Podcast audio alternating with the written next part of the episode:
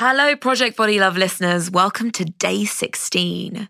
Today is a perfect day to continue our conversation around loving our bodies. If you're just joining us, we highly recommend you go back to the start and listen from day one. You'll get much more out of this program that way.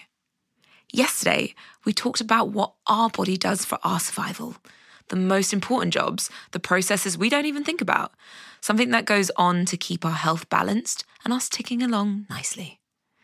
Today, we'll be talking more about body functionality. I know what you're thinking how is this even possible? The list of what your body can do and achieve is endless. Today's topic is one that's close to my heart and something I believe makes us unique as human beings. We're going to look at our ability to create and to turn our passions into pieces of self expression. Think about art singing, creating music, taking photos, writing poems, whatever it is for you.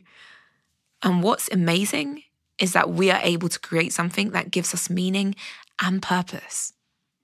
What is it that gets your creative juices flowing? How does your body help you to create that? Maybe it's the coordination and rhythm that you have when you express yourself through dance, your ability to draw from your mind's eye, or even teach yourself to sing and create music. Take out pen and paper or the note section on your phone and start to jot down some thoughts in response to the following What are you passionate about? What makes you feel creative? How does your body allow you to express yourself? Is it the hand that holds the pen that writes the words you love? Is it the feet that move across the dance floor? Write down everything your body does to support you and allow you to be creative. As always, if you've really enjoyed this session and you want to extend it for a bit longer, we're going to do a timed 10 minute non stop writing exercise.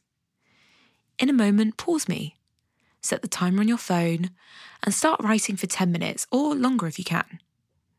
Think about each of your bodily functions and the importance they have in your life.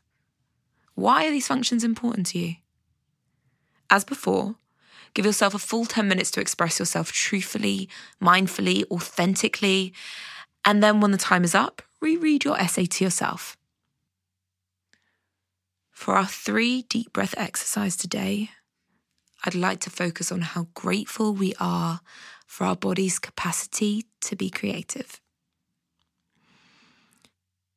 Breathe in, breathe out think about your body's capacity for creativity. Breathe in,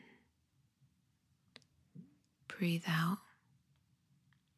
Feel grateful for everything your body can do. Breathe in, breathe out. Thank you so much for listening in to today's session a personal love of mine is being able to express myself creatively. So I hope you found power from this session like I have.